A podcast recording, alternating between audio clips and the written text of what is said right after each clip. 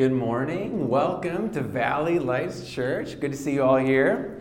Love getting together on Sundays and being with you all. And my name is Bruce. I'm the lead pastor at Valley Lights. And if I haven't had the chance to meet you yet, I would love to after our service. I'm going to start off with a question Would you consider yourself a people person? You know, some people are people people. people person. It's kind of a funny way to describe a person because we're all people, but are you a people person? Do you, do you like being around other people? Well, I suppose it depends on who you're around at the moment. you know, I would guess you've got some people that you really like spending time with. And other people, it's a little bit more of a challenge. Hi. Um, we've got some, I, I'm saying hello because we've got some friends from our sending church here today. Um, Stone Arbor Church was a church where I was on staff at for about 15 years, and um, some of them have come to help us and our kids and with our hospitality. And um, if you're from Stone Arbor, I'm preaching the same message that Pastor Josh is because we're writing the series together. So you're not going to miss anything. So um, when it comes to, to being a, people person, you know, sometimes you got people that you really like being around, and some people are a challenge. And um, I love the line from Lord of the Rings when Bilbo Baggins he shares this sentiment. He says, "I don't know half as well as you. I don't know half as." I'm gonna try. To, I'm gonna try to say. It. You're gonna you're gonna be with me. I don't know half of you half as well as I should like, and I like less than half of you half as well as you deserve. Is that it? You guys have you seen that? Okay. Yeah, there we go. Um, when I read Lord of the Rings to my kids, I do it in a British accent because it's just it's just right as best I can. So Bilbo, you know, he's got some family members that he liked being around, and others maybe not so much. Our relationships in life have a really big impact on the atmosphere of our life. You know, a friend from church recently told me that uh, when he's at work, it can feel like a dark, worldly environment to be around just because of the language and the attitudes and, and the people that he spends eight to nine to ten hours a day with. And then he says, when I, but when I get around people from church, it feels like a breath of fresh air. Ah, just to be around a different environment. And you might be here today because you're, you're hoping to get around some good people too. Maybe you need some positive influences in your life. And whenever people try to do life apart from God, things tend to get toxic and polluted. It's the way it goes. Relationships crumble, Emotions run the show, and we can make damaging decisions that we regret. God is the designer of life on earth, and wherever people are living according to his ways, it's like a breath of fresh air to live according to God's ways. So God invites us to step into his kingdom and to live where he is and to live the way he does life, the way he's designed it. And when we do that, it's refreshingly different than what we normally do or places we find ourselves. So, throughout this month, we're looking at different aspects of life in the kingdom of God. Those of us who follow Jesus, we will ultimately and totally end up in God's eternal kingdom. And we get to experience part of that right now. We're still here on earth in the physical, in the physical world, but he, he allows us to experience kingdom living now. And today, the, the kind of kingdom living that we're going to talk about is relationships. How do you create good relationships? You know, with the people that you see every day, um, how, how can we develop more enjoyment and less mess and damage? That would be nice. And, and we're going to look at a part of the Bible that highlights a very typical approach to relationships.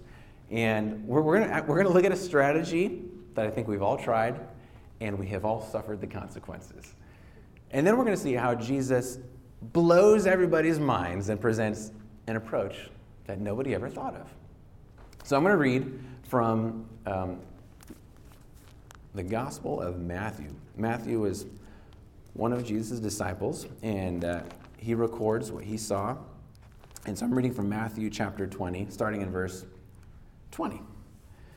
And so here we, we pick up the story, and it says, then the mother of Zebedee's sons approached him with her sons. This is the mother of James and John, two of Jesus' disciples. And she knelt down to ask him for something. Jesus, what do you want? He asked her. So these two guys, so the mother of, of James and John, they were some of Jesus' inner circle guys, along with Peter. The, those three guys seemed to be given some special opportunities that none of the other disciples got. And, you know, so she, she asks for a little bit more. This is, it's actually an audacious request, what she says. And, and she asked Jesus, she said, Promise, she said to him, that these two sons of mine may sit, one on your right and the other on your left, in your kingdom. Now, this, is, this is an audacious claim. Jesus answered, You don't know what you're asking. Are you able to drink the cup that I am about to drink? Talking to those men. And he's referring to suffering. Basically, are you going to be are you guys going to suffer the way that I'm about to suffer? And I don't think they totally knew what he had in mind because they said, We are able. We are able, they said to him. So he told them, You will indeed drink my cup. Those early disciples did experience a lot of pain as they followed Jesus.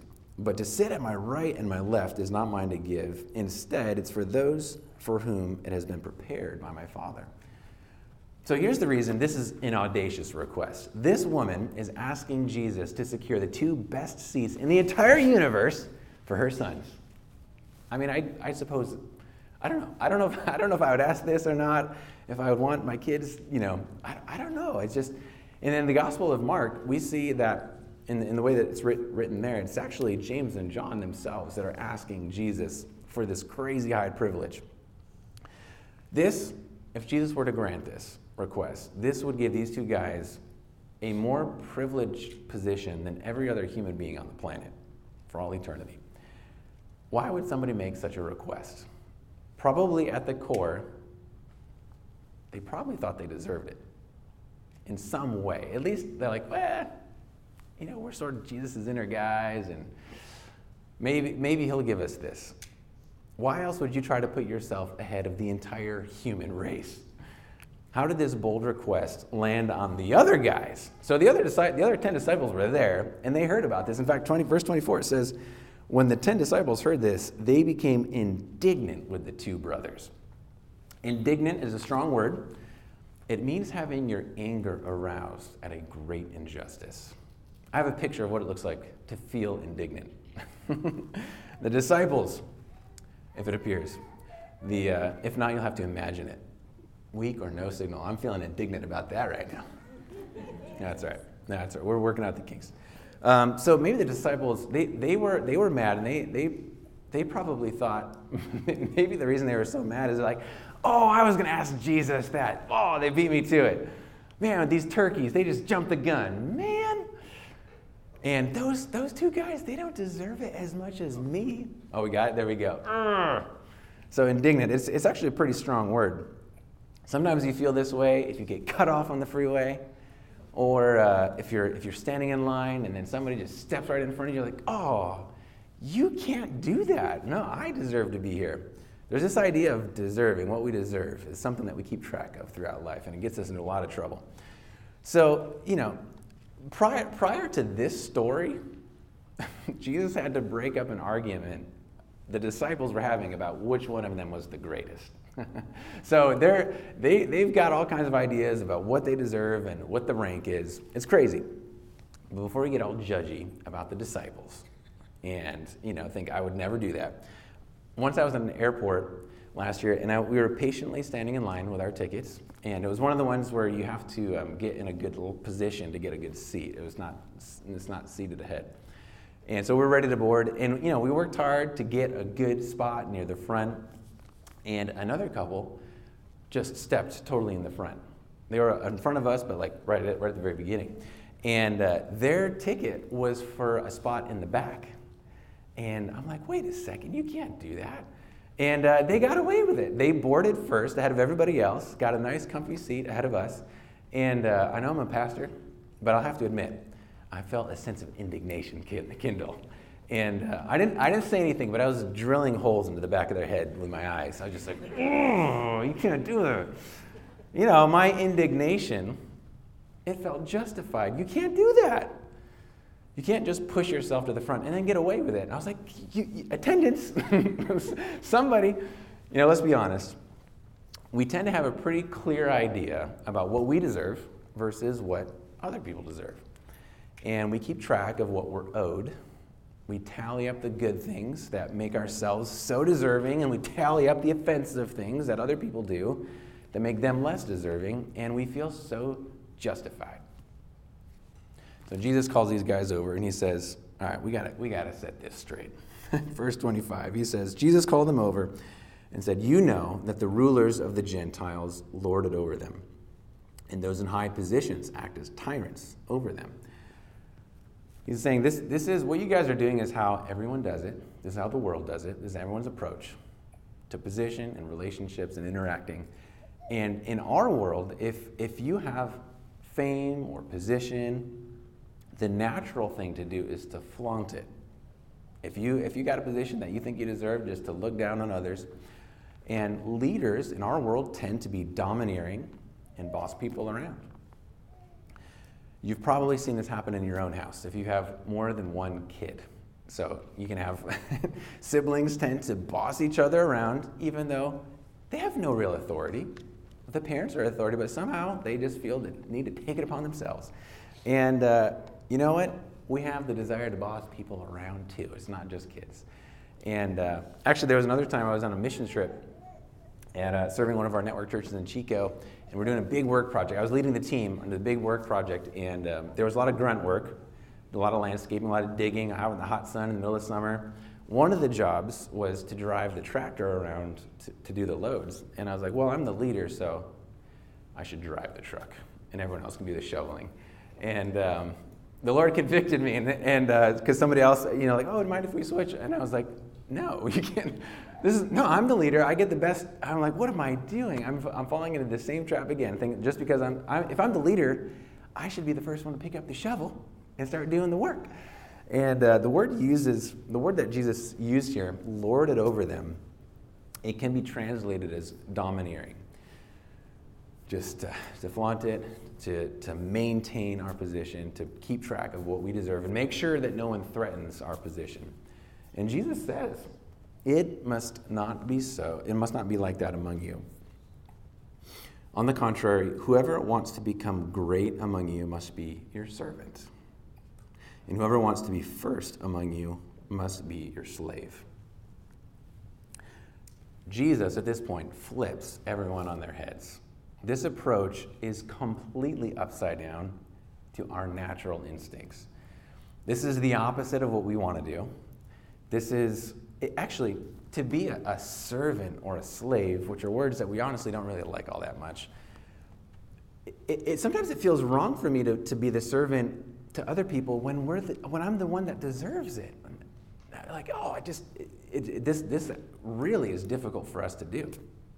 The, the word servant here that Jesus uses, the, the Greek word diakonos, it can be translated as, it can actually be translated as deacon, but another way that sometimes it's seen is table waiter. Someone that, so like a servant, like a, imagine a servant is a table waiter. So imagine being at a fancy banquet where there's a lot of tables, really nice tablecloths, there's a big room, lots of really good food around, and there's a great production on the stage, lots of impressive people on the stage, and during the event, there's table waiters that keep bringing food. And nobody really notices them. I mean, at least not until the iced tea pitcher is empty. And then, where, where, come on, I'm thirsty. Bring the table waiter back over here. Jesus is saying, in all of your relationships, your job is to be that unnoticed servant in the background, doing menial labor, brewing iced tea, sweeping up messes, waiting on the needs of other people. He says, it's not your job to be the person at the banquet enjoying the food. If you're, if you're lucky, you'll get some of the scraps after the event's over. no, that's what that's when he, when he says servant, that's what we're thinking of. Low position, just nothing in it for me. The next word that it feels even more degrading, he says slave. Greek word doulos. Who would voluntarily want to be a slave? You know, when my kids get all grabby and start fighting. And, and, we talk about this verse sometimes. And it's, it's hard to talk about this because I'll tell my kids, you know, like, son, I know you don't like this, but your job is to be your sister's slave. he doesn't like that. My kids don't like. I don't like. We don't like that. We don't like this idea. That sounds so degrading. And you know, ask my kid. Well, if if your job is to be a slave to your to your sibling right now, what would a slave do? They serve. They. It's not. It's not about what's good for me right now. And when we grown-ups apply the same thing to our relationships, to our spouse, to our coworkers, to our family members, it's really difficult and it's very humbling the command to be servants and slaves is something that we, we, might want to push back on. Like, whoa, whoa, whoa. I'm like, I'm all for being loving and stuff, but, but this, though, it's not right. It's, that's too degrading. But all of our arguments against Jesus get stripped away in a second because of the next thing that Jesus says. I'm going to read it from actually the Gospel of Mark. Mark 10:45, he says, "For even the Son of Man did not come to be served, but to serve and to give his life as a ransom for many. As it turns out, Jesus was willing to be a lower class slave than anyone else. The most deserving person in the universe took the lowest position on the planet, and he died for us. Even, he even died for people that hated him and spit on him. He died on the cross for the very people that shoved thorns in his skull, lovingly and willingly. And throughout it all, we have no record of Jesus flaring up with hostile indignation. I mean, yeah, people exasperated him, and at times, you know, he had to, he had to, to live with people. But he, he didn't assert himself and get, get domineering. He was not, he's not domineering, but always serving, slaving away for the good of others. What do servants and slaves do? Work. a lot of work. Slaves and servants do a lot of work for the benefit of others. And based on this text, my job today is to convince all of you to devote yourselves to unending menial work for the benefit of others. This might not be my most popular message.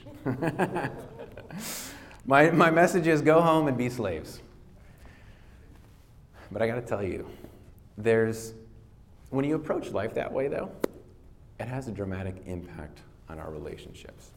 To live as hardworking servants for others is to follow in the footsteps of Jesus.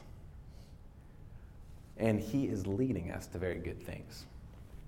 Our primary goal, if, if we do this, if we serve others, our, our goal primarily is to please him. That's why we do it. His example. He did it first, and he, you know, he's our motivation. And as we follow him, he returns blessing that most of this world has never experienced. So consider this relational rest comes from relational work. I started talking about relationships. Sometimes you got good ones, sometimes you got bad ones, some are really difficult. And what I'm going to say is that relational rest is when you spend time with people and it's enjoyable oh, it's like the fresh air. Like these are good people to be around. It's relaxed because there's trust and there's goodwill. Most people don't live with that much relational rest. Most people are instinctively grabby and domineering and feel so deserving that I think most people are, are more familiar with broken and tattered relationships. Our relationships or, or relationships that are filled with tension or stress or a lot of guilt. That, that makes up a majority of human experience. The result is frustrated and indignant people on both sides, just like we see with the 12 disciples. And those guys, you know, those disciples, they probably, they're probably glaring at each other, thinking like, I may have to walk next to you, but I don't have to like you. Man, and uh, he's like, man, Jesus must have made a mistake when he picked this guy. Like, oh, I got to be with these other turkeys. If you want your life to really bring pleasure to God, and if you want to walk in the path that Jesus set for us, then you've got to be ready to say, I'll do whatever it takes to work at relationships and to serve others. What would that look like practically, though? In our church, we've got seven core values that shape the way that we relate to each other. We call them the heart attitudes. These are scriptural commands that guide our daily interactions. And we're going to look at the first four values briefly today because these four values create a lot of peace in relationships. Really, this is a path to relational rest. But relational rest comes from relational work. All four of these things we're going to talk about take a lot of hard work. They require an intentional decision to lower ourselves in humility. The first heart attitude that we have is to put the goals and interests of others above my own. So, this value acknowledges that we often have desires that compete with other people. So, you got things you want you want one thing the other person boy turns out they want something different what are we going to do here when things come to a head i want what i want she wants what she wants. Who's going to yield the right away who will decide to take the lower place? In humility. Look at how, how well jesus' words to his disciples resonate in this verse in philippians 2 3 through 4 it says do nothing out of selfish ambition or vain conceit but in humility consider others better than yourselves. Each of you should look not only to your own interests, but also to the interests of others. So, this practice is so hard. This is a hard one to do. But it's so powerful. Actually, this, this value transformed my marriage. This was the first heart attitude I considered putting into practice when I was a part of our sending church many years ago. And there is so much peace that has come into my life just from this one value. Heart attitude number two actually gets a little more hard. this one says, live an honest, open life before others. So this means I'm not going to pretend I'm somebody that I'm not. The person that I'm representing to all of you on the outside is an accurate representation of who I really am on the inside. Doesn't mean you know everything about me, but I'm not, I'm not, I'm not projecting a different version of myself. Ephesians 4:25 says, "Therefore each of you must put off falsehood and speak truthfully to his neighbor, for we are all members of one body." So when it comes to this value, especially when it comes to relationships in the church, it's okay to open up gradually over time. You get more open about more personal things as trust deepens. But the main point is from the start, I'm not going to play games and I'm not going to hide who I really am. Heart attitude number three Let's give and receive scriptural correction. This is an acknowledgement that we've all got blind spots. I might be unaware of an area, something that I'm doing, or a way that I'm talking to people that's, that's hurting people, that's offensive, or just irritates people. I may be unaware of that. Or, or sometimes I do things intentionally. But, but Scripture tells us we can be blinded by our own sin. Have you ever seen anybody that they're doing something damaging in relationships? You're like, I wish I could just tell them because we can all see it and they don't see it, and this is making things a whole lot worse. Well, Hebrews 13, 3.13 says to encourage one another daily. That word encourage has an edge of challenge to it. As long as it is called today, so that none of you may be hardened by sin's deceitfulness. So, because of this value, I'm really okay with people letting me know if I'm headed off track or if I'm, if I'm, if I'm getting into things that are sinful and I don't realize it painful as this is, I've needed correction over the years. I've needed to have leaders in my life. Actually, it doesn't even matter if they're leaders, they could be my own kids that point out things that's hurtful or that's sinful. And I've needed that. And if, if you've been corrected by anybody here at our church, if anybody in your life has corrected you here, you've probably felt this sting. But then you've probably also felt the blessing that comes from it afterward. Heart attitude number four is to clear up relationships. Now, when it comes to this value, this means our relationships are going to get messed up. Your family relationship get messed up, you and your spouse, it gets all wonky and funky. At church, even though, even though there's a lot of good Christians at church, our relationships get messed up because we offend each other, we step on toes, we do things intentionally or unintentionally, and that just happens because we are all still a bunch of sinners. And we need this value because there, there's a, no games here with this. There's no room for games. The one who notices that there's a problem or an offense, either, either you have offended or you have been offended, whoever notices it first takes the initiative to deal with it. Jesus tells us in Matthew 5 Therefore, if you're offering your gift at the altar, like going to a place of worship. You're trying to worship God. Imagine going to a church service, and there you remember that your brother has something against you. Leave your gift there in front of the altar. First, go and be reconciled your brother, and then come and offer your gift.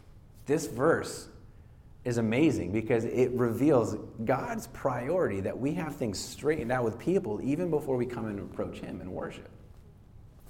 That's a, that means He really, really cares about us having clear relationships. I like, I like, I like being in a group where I walk into it and I'm not like looking out for those eggshells and like, ooh, need to avoid that person. I just want to walk into a group like this and be like, as far as I know, we're clear. I'm good. There's no tension. There's, there's no stuff on the back burner that we're not talking about. We're clear. And if it's not, I want to know so that we can get it cleared up. That's what Heart Attitude 4 is all about. So these are, this is actually a, a quick flyover of these four heart attitudes. Last year, we spent a few months teaching through all seven of these. But these values come up in our membership class because members of Valley Lights Church commit to living this out. Not, not perfectly, but working at them steadily over time. So if you're a member of Valley Lights, we expect these things to shine through your life. If, there's, if you've committed as a member and, you, and you're not doing any one of these, put the goals and interests of others, being open and honest, giving and receiving correction, keeping things clear, well, then you're not living up to your commitment. But as a member, you say, like, no, we're going to work on this. Actually, it might take the rest of my life to get good at these, but I want to work on it. And if you've been practicing, if you have been putting these into practice, you know it takes work. These things are hard. To be open and honest about things going on in your life, that takes intentional work. Or to clear things up when you'd really rather not have that conversation, that takes work. That's why we say when relational rest comes from relational work. So I'll, I'll just throw this out there. We, we started this church, and the first reason is because God said to. God called me to plant this church. Um, the second reason is we, want, we wanted to do something that was going to help more people come find Christ and learn how to walk with Him. But the third reason, and sometimes it almost it, it feels almost as significant as those other two, is we, we wanted to start a church where we can create an environment where these values are happening. Because I'm going to be honest, I've been in a lot of relationships where these things are not happening. People are damaging each other, things are not being talked about, tensions are flaring, things go unclear. There's grudges for years. I've been, I've experienced that in families, in friendships, in churches, and it's not good. and we, we were part of a church, our sending church. It was the first place where I learned how to do things in a healthy way. I'm like, man, this is like a breath of fresh air. I love these people. They're not perfect, but this is this is a good group to be with. And I thought, I want to I want to start a church where more people can experience life in God's kingdom and experience how good His ways are. So these these heart attitudes, they mean a lot to us, and those that have bought into them agree that this is this is a big part of who we are. It's worth the work many people here have discovered what a delight there can be in relationships. So this is a major focus of Valley Lights. A lot of a lot of churches emphasize different things. But this is a big thing that we emphasize. It's, it's building healthy relationships and really carefully obeying God's commands for biblical community. So if you think about Peter, he's one of the disciples. And he's got, you know, that famous story where he was walking on the water. And uh, he, he, had, he had moments where he had to really trust the Lord and, and believe who Jesus was. Became a leader. But he was one of those 10 guys who was angry and indignant. In fact, you know, some people say that Peter had like this real robust personality. Maybe he was the most indignant. Maybe he was the one that was like ready to knock down the other guy. He, he was probably going to do Jesus a favor and knock those other two guys off their high horses. That's my guess. And then Jesus leads all these guys, Peter included, and Jesus, who, who's Peter's mentor, courageous mentor, and a very close friend by this time, Jesus did the unthinkable. And Jesus carried his own cross of death up a hill was nailed to it and bled all over it and died with the weight of the world's sins on his shoulders. And Peter watched all that happen. Peter realized Jesus died for me. Jesus was a servant, he was a slave for me. And for all of us. Jesus did that for all of us. By that time, by the time Peter saw Jesus do all of that, his perspective finally flipped. And we have a letter that Peter wrote. In the closing of his letter, he, he spoke to some elders. These were people that have real position of authority over others. And look at what he says. He says, I exhort the elders among you as a fellow elder and as a witness to the sufferings of Christ. Basically, I witnessed Jesus' life of servanthood and sacrifice to a pain, to great pain. He says, as, as, in that position, as well as when he shares in the glory about to be revealed, he says, Shepherd God's flock among you, not lording it over those entrusted to you, but being examples to the flock. Turns out Jesus, he, he uses that same Greek word that Jesus used for not lording it over, which means he was listening to Jesus and it finally sunk in. He really internalized this message that Jesus said, No, like you, you guys, this is not how it's going to be with you guys. You guys are going to do it different than the world now. Peter embraced that. And actually, I love what he says next. All of you clothe yourselves with humility toward one another because God resists the proud but gives grace to the humble. The, the word clothe, clothing is used is because sometimes the humility required in relationship doesn't come from inside you. It means you just put it on. Maybe you don't feel like it. Maybe you wake up, I'm just going to be in my comfy clothes today. sometimes your comfy clothes need to be changed. And you need to put on something like humility and intentionally wear the right clothing when you step into a relationship. A lot of times it's a choice. By God's grace and His help, we can do what's right. So I really, I really appreciate Peter. I bet, I bet that he spent the rest of his life voluntarily serving others, just like his master. God spoke through Peter. And, and I've memorized some of these very verses that have helped me profoundly in my own journey of lowering myself to servant status, because it is not easy. Sometimes the only motivation I got is God's words, His scripture in my head, leading me towards that. So, those people at the airport that stepped in front of us, I couldn't get away from them. I, we go in the airplane and they're like just a few seats away from them. I'm like, oh, there they are. And uh, I'm like, so we, we go on this flight. I get off the plane. I'm like, all right. And then we're all walking. So and then we're waiting for bags. I'm like, oh, they're right there again. Uh, I'm like, all right, got our bags. And then we go waiting for a shuttle. Our shuttle comes and they get on the shuttle. I'm like, I can't get away from these people. And so here we are in this tiny shuttle, staring at each other. And um, by this time, though, I could see what God was doing. And uh, I felt so indignant and arrogant and deserving, and God wasn't going to let me harbor an arrogant, self important pride. So I knew, I knew what God was doing, and I didn't want to, I didn't want to fail the test and displease the master. So I drew strength from the example of Jesus, and um, I, in, in, my heart, I, I you know, I, I, forgave them. It feels petty to even mention, but I, forgave them for the offense that I felt, and I just started a friendly conversation. We talked with them, and they didn't have to know the way that I felt, but I, released that.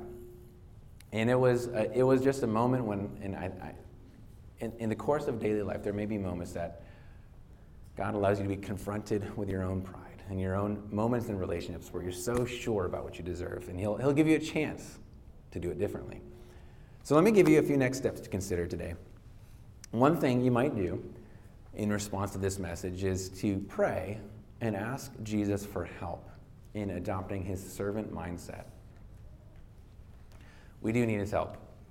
We do clothe ourselves in humility, but boy, do we need his help. And I'd actually recommend memorizing Mark 10:45. For even the Son of Man did not come to be served, but to serve and to give his life as a ransom for many. There's a lot of power in having that stored up in your heart. Another next step you might consider is maybe look over your sheet and identify one of those first four heart attitudes to put into practice this week. Maybe you need to be open about something. Maybe you have a relationship that needs to get cleared up. Maybe You and that other person want different things, and you just need to lower yourself. Whatever it is, maybe, maybe put one of those into practice. I can tell you, if you do, you'll be blessed. If that characterizes your life, you'll be very blessed. Another next step you might consider is to invite one more person to experience this type of relational community. Maybe, maybe you know a little bit about what it's like to live relationships in the kingdom of God. We'll invite more people. We, we go through a lot of work to be here, to set this up, and we want more people to be a part of what, what God is doing. So invite somebody. Maybe you know somebody that would benefit. And then another last next step would be to explore membership at Valley Lights. Maybe you'd like to commit to being a part of the body here. We'll have it's about it's about probably about a month away, but we're gonna have a membership class where you can learn more about our values, all of them, who we are, and our mission, and how you can commit to that. Next week, we're going to continue this series looking at life in God's kingdom and how it is so refreshingly different. And I hope you come back and join us. Let's pray together.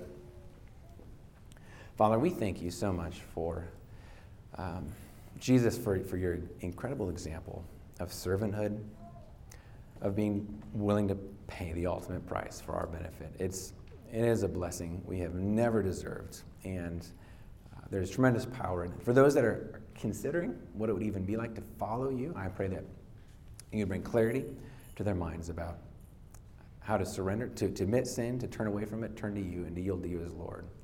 And I pray also that you would allow our community to be very pleasing to you as we put your kingdom commands into practice. In Jesus' name we pray. Amen.